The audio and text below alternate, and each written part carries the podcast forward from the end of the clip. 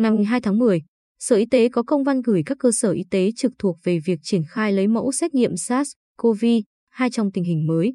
Theo đó, Sở Y tế đề nghị các đơn vị lưu ý đối với người tiếp xúc gần với ca bệnh xác định là F1 phải lấy mẫu bệnh phẩm để xét nghiệm virus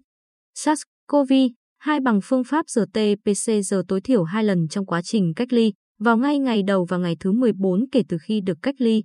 Đối với các trường hợp là F2, các đơn vị lập danh sách F2 và tùy vào tình hình đánh giá nguy cơ, dịch tễ để tiến hành lấy mẫu bệnh phẩm xét nghiệm F2.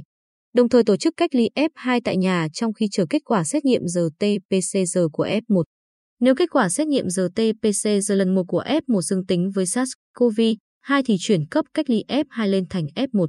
Nếu kết quả xét nghiệm RT-PCR lần 1 của F1 và của F2, nếu có, đều âm tính với SARS-CoV-2, cơ sở y tế đánh giá nguy cơ, dịch tễ để F2 được kết thúc việc cách ly tại nhà và tiếp tục tự theo dõi sức khỏe trong 14 ngày. Nếu F2 xuất hiện triệu chứng nghi ngờ mắc bệnh phải thông báo ngay cho cơ quan y tế và tổ COVID-19 cộng đồng.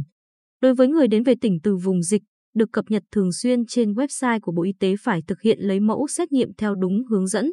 Tại công văn số 6386 ngày 6 tháng 8 năm 2021 của Bộ Y tế về việc áp dụng biện pháp phòng chống dịch đối với người về từ khu vực có dịch COVID-19,